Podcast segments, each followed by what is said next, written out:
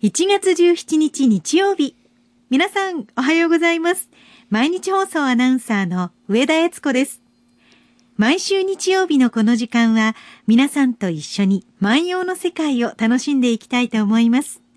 私たちに万葉時代のちょっぴりいい話を聞かせてくださいますのは、奈良大学教授の上野誠先生です。先生おはようございます。おはようございます。こう冬場寒いから朝のウォーキングなどお休みされている方も多いと思いますが、えーそろそろ再開という話もなんか私の周りではよく聞くんですけれどもね。私はですね、ええあの、再開したわけではなくて、ええ再開しなくてはいけないと思っているんですよ。どうしてでしょう、で、先生？今年はですね、はいあの、2月11日のラジオウォークがですね、えー12キロを超える長丁場のコースになっておりまして、ちょっと長いんですね。ちょっと長いんですね。えー2キロ、3キロぐらい長いんで、ええ。ーこれはその、下見をしますとですね、はい。後半ちょっと息切れをしておりますのでえー私としてはですね、はい。まあ大体この、この日までにですね、ええ。15キロぐらい減量をしてですね、望みたいと思うんです先生もうが、一月を切っておいります。やいや、もう、これどうすればいいのかと。普段の放送も走りながらやらないといけなくなりますね。もう、これ大変なことでですね、ええーまあ大体私15キロぐらい落とさないと、あの、標準体重になりませんので、あの、これ、なんとかしなきゃいけないとこう思うんですえね。はい。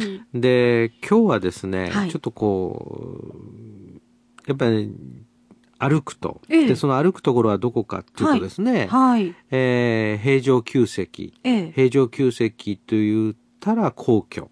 で、平城京と言ったら東京都、現在のね。そうですね。つまり行政の一つのですね、市とか、町とかですね。ええでそういうような単位が、まあ、平城京とすればですね、はい平城宮っていうのは、まあ、パレスなんですね。宮があるところなんですね。で、それはただ宮だけではなくて、天皇が住んでいるだけではなくて、そこに役人さんたちが仕事をする建物群がわーっとあって、うん。で、時にはですね、お正月などにはですね、その役人さんたちがそこに勢揃いをすると。うんで、これを長賀の儀と言いまして、ええまあ現在の一般長賀の源流にあたる、まあ、あの、一般参賀の源流にあたるようなものなんですね。えー映画ラストエンペラーの一番始まりのところ、はい。そこでですね、こう全員役人たちが並んでですね、ええ皇帝に拝礼をするところがあるんですがそれと同じようなことが行われますね。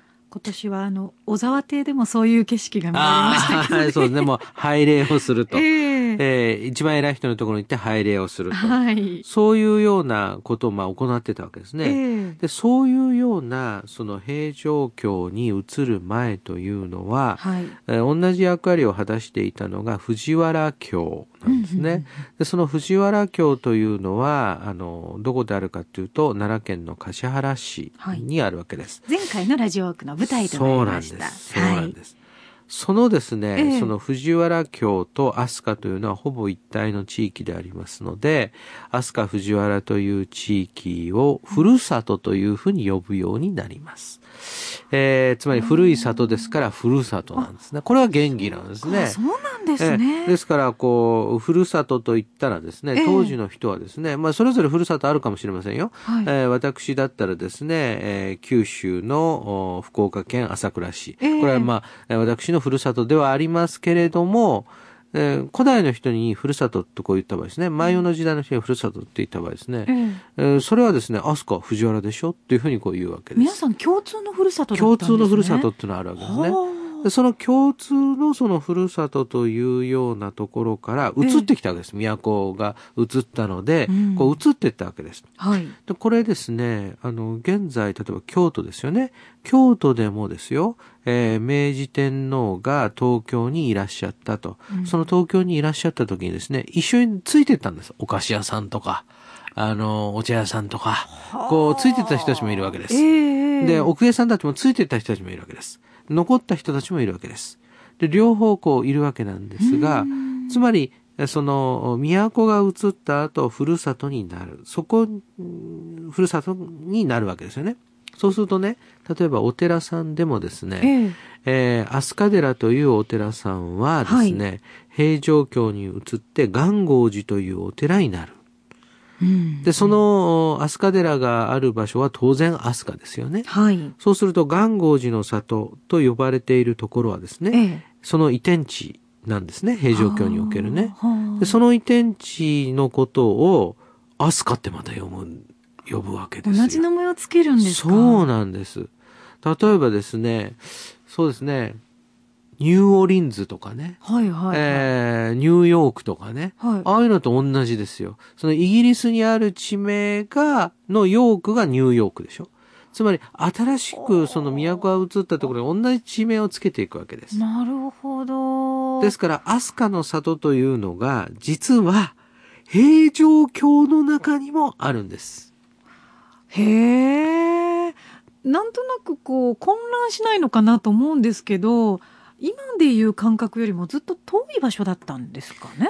そうですねうん。そのためにですね、ええどうも、はいこの、当然混乱しますよね。ええ飛鳥で、どどっちの飛鳥君どっちの飛鳥ってことになりますよね。大阪なの新大阪なの？みたいな。はいそこで、ええこの歌のおことを聞いていただくと、それがよくわかります。はい。えー読んでみたいと思います。ええ大友の坂の上のイラつめ、元号寺の里を読む歌一首。ふるさとの飛鳥はあれと、青によし、奈良の飛鳥を見楽しよしも。うんふるさとの飛鳥はあれど、青によし、奈良の飛鳥を見楽しよしも。えー見ていきましょうかね。はい。ふるさとの飛鳥はあれどと言ってますから、ふるさとの飛鳥はあるけれど、このふるさとの飛鳥っていうのは当然ですね、はい。えー現在の奈良県高市郡飛鳥村の飛鳥です。はい。えー南の飛鳥です。ふるさとの飛鳥はあるけれど、青によし。これはですね、奈良にかかる枕言葉ですから、はいえー奈良の飛鳥を、奈良の飛鳥をミラクシヨシモ。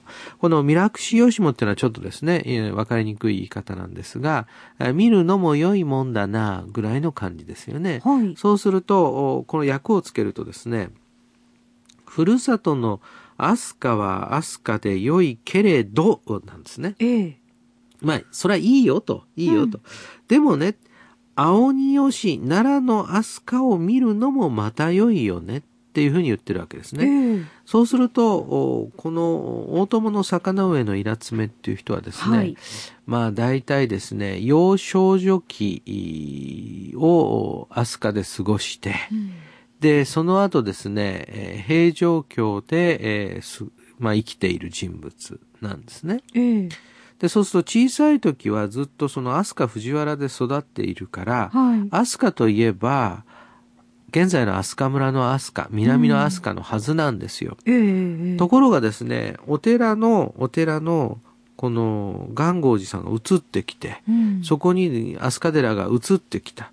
そうするとですね、その場所が飛鳥と呼ばれると。はいそうするとですね、まあ、ふるさともふるさとでいいんだけれども、うんうん最近はね、奈良の飛鳥を見るのもまたいいように思えてきたよ、というわけですよね。うん。これあの、引っ越しをした人はね、はい。まあ最初はね、その場所はね、もうこんなの不便だな、こんなこと嫌だな、とかいうふうにこう 思うんですが、こう長く住み続けているうちにですね、まあその場所がだんだんだんだんいいなと、うん。やっぱり落ち着くよというふうになる。で、はい。これまあ、うんそうですね、一般的によく言うのはですね、えー、慣用句で言うのは住めば都。うんうん、自分が住んでいるところが一番良いところだっていう感覚がね、こう生まれてこう来るわけですよね。なんかその感情って今でも本当によくわかりますし、うん当時の方も同じように思われてたんですね。そうなんです、そうなんです。これね、やっぱりね、えその、当時、銭湯、銭湯っていうのはですね、え天皇の命令によって行われますのえで、はい。えーこれは天皇の命令を受ける立場にある人は、全員移らなきゃいけないんです。逆らえないんです。私は嫌ですっていうわけにはいかないんです。で、全員移っちゃいます。で全員移ってしまうとですね、はい最初はですね、やっぱりその都市の機能っていうのは未整備なんですよ。うん。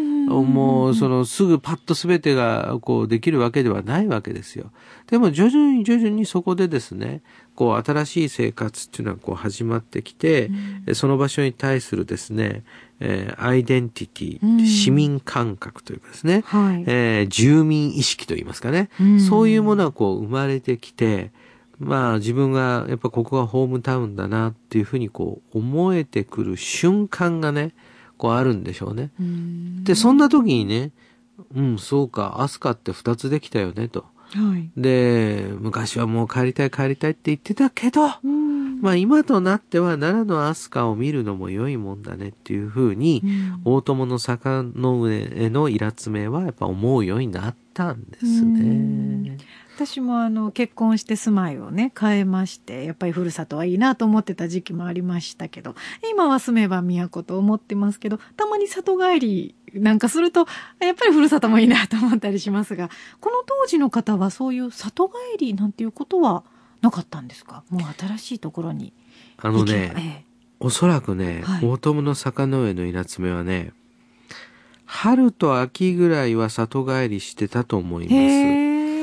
で、それはですね、あの、所領地が残ってましてね、はい、えー、特に大友の坂の上のイラツメは、うん、奈良県の南部、えー、桜井市の富というところや、はい、えー、現在の橿原市の武田というところにですね、うん、大友家の田んぼ、所領地が残っておりますので、そこに農繁期だけはですね、行ってですね、はいえー、まあ、例えばその農作業の進捗状況などを確認したりですね、はい、まあ、税金を払うためのですね、えー、諸手続きをやっていた可能性がありますので、まあ、これはまあ、やってたでしょうな。だから、たまに行くとですね、まあ、その、ふるさともいいなと。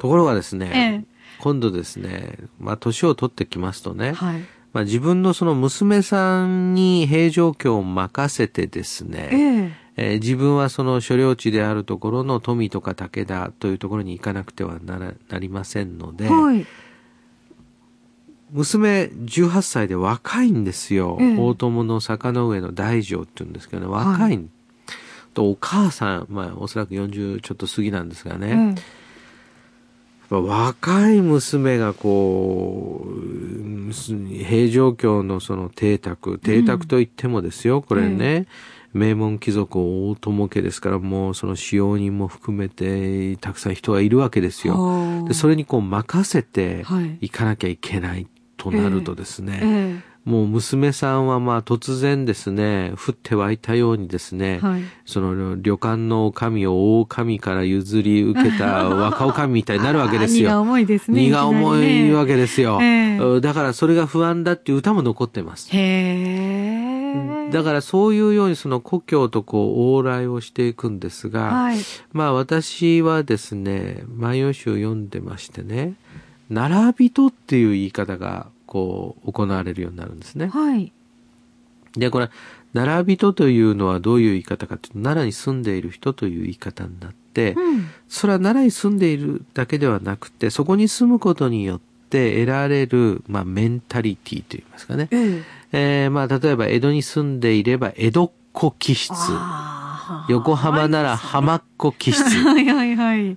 えー、奈良、奈良は奈良っ子かな？そういうような、こう、気質がこう生まれるわけ、えー、あります？やっぱり違います、ね、違いますよね。えー、それはやっぱりね、蕎麦よりうどんでしょう。いや、うどんより蕎麦ですって、これも違いますよね。はい。あのー、豚肉より牛肉でしょう。そう、すき焼きと言ったら豚ですよっていうのか、えー、まあいろいろ違いますよね。はい、そういったそのメンタリティを、うん、まあ、身につけていく。それがやっぱり並びとっていう言い方になるんですよね。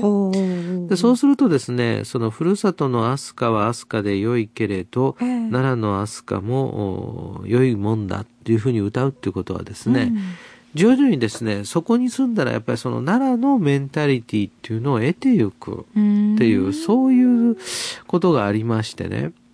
まあ私、えー、奈良大学に赴任をして大体19年なんですが、えー、えー、まあ赴任をした当初からこう思っているのはですね、はい、まあ、奈良の人は優しく、優しい、これはいいことなんですね。うん、ところがですね、会議が下手。決まらない。言っちゃっていいんでしょうか決まらな先い。決まらない。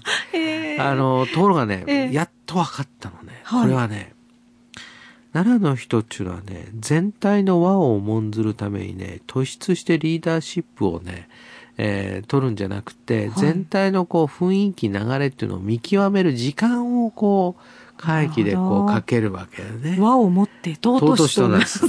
そういう気質が。だから誰かがパーッと手を挙げてね、俺についてこいっていうのをあんまり言うタイプじゃない。はあそれじゃあ、やっぱり九州っ子の先生が、私がと手を挙げなきゃにダメなんっちゃうのよ、そういうふうにね。でもね、ええ最近はね、はい私もですよ、私もですよね、えそういうような姿を東京あたりの会議に出席してみるとですね、はいもっと時間をかけて合意形成したらいいのになーっていうふうに思っていそこて、で分かち合えるものもあるんでしょうね。なんて東京の人は会議が下手なんだっていうふうに思う、思うようになるんですよ。こんなやり方したら後で絶対不満が残るから大変だよってこういうふうにこう思うようになるわけです。先生、奈良っ子になりましたね。奈良っ子になってきたわけです。つまりですね、徐々に徐々にその土地のメンタリティっていうのをこう獲得していくはあ過程で、昔はですね、やっぱりその、元武昔は飛鳥寺といったらですね、うんもう最も古く、最も壮麗な、はい。で、飛鳥大仏、ね、がある、もうすごい寺だっていう、もうそういう意識ばっかり。あそこがいい、あそこがいい、もう、飛鳥がいい、飛鳥がいいっていう、ええうん感覚なんですよ。はいところが徐々にね、いやいや、やっぱこっちもいいよと。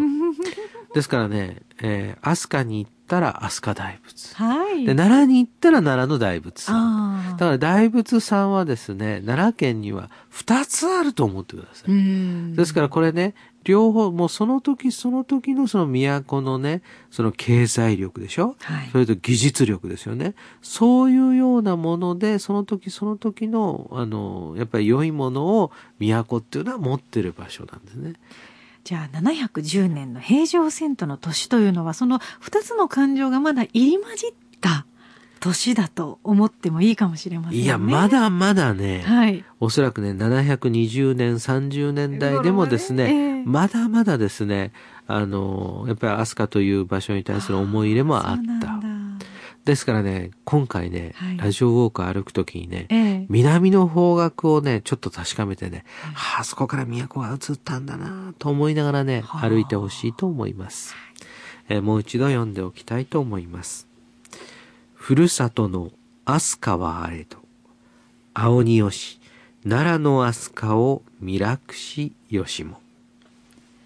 ふるさとの飛鳥は飛鳥で良いけれど、奈良の飛鳥を見るのも良い。今日は牧野6、992番の歌をご紹介いたしました。さあ、この万葉歌読みでは、ラジオウォーク特集と題しまして、2月11日のその日まで、ラジオウォークにまつわる歌、えー今回でしたら、えー平城京にまつわる歌を皆さんにご紹介していきます。えー皆さんから先生に質問してみたいこと、聞いてみたいこと、何でもメッセージもお待ちしております。宛先は、郵便番号530 8304毎日放送ラジオ上野誠の万葉歌ご読みの係まで。メールアドレスは歌ご読みアットマーク mbs1179.com までお待ちしております。それではまた来週です。さよなら。さよなら。